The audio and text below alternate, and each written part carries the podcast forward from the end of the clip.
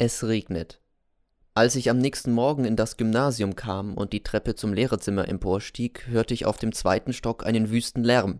Ich eilte empor und sah, dass fünf Jungen, und zwar der EGRHT, einen verprügelten, nämlich den F. Was fällt euch ein? schrie ich sie an.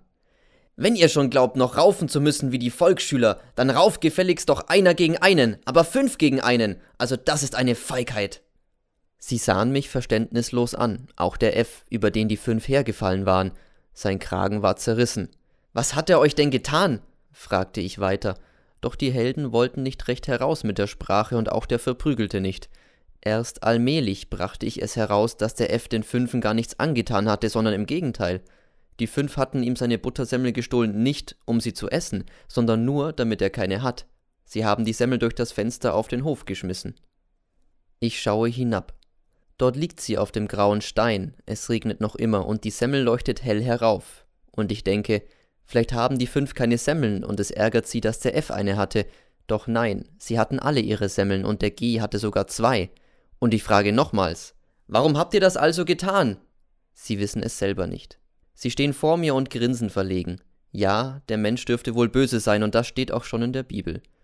Als es aufhörte zu regnen und die Wasser der Sintflut wieder wichen, sagte Gott, ich will hinfort nicht mehr die Erde strafen um der Menschen willen, denn das Trachten des menschlichen Herzens ist böse von Jugend auf. Hat Gott sein Versprechen gehalten?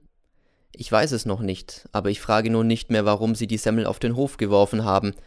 Ich erkundige mich nur, ob sie es noch nie gehört hätten, dass sich seit Urzeiten, seit tausend und tausend Jahren, seit Beginn der menschlichen Gesittung, immer stärker und stärker ein ungeschriebenes Gesetz herausgebildet hat, ein schönes männliches Gesetz, wenn ihr schon rauft, dann raufe nur einer gegen einen, bleibt immer ritterlich, und ich wende mich wieder an die fünf und frage, schämt ihr euch denn nicht?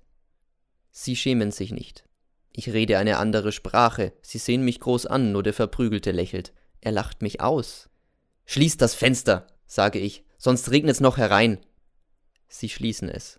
Was wird das für eine Generation? Eine harte oder nur eine rohe? Ich sage kein Wort mehr und gehe ins Lehrerzimmer. Auf der Treppe bleibe ich stehen und lausche.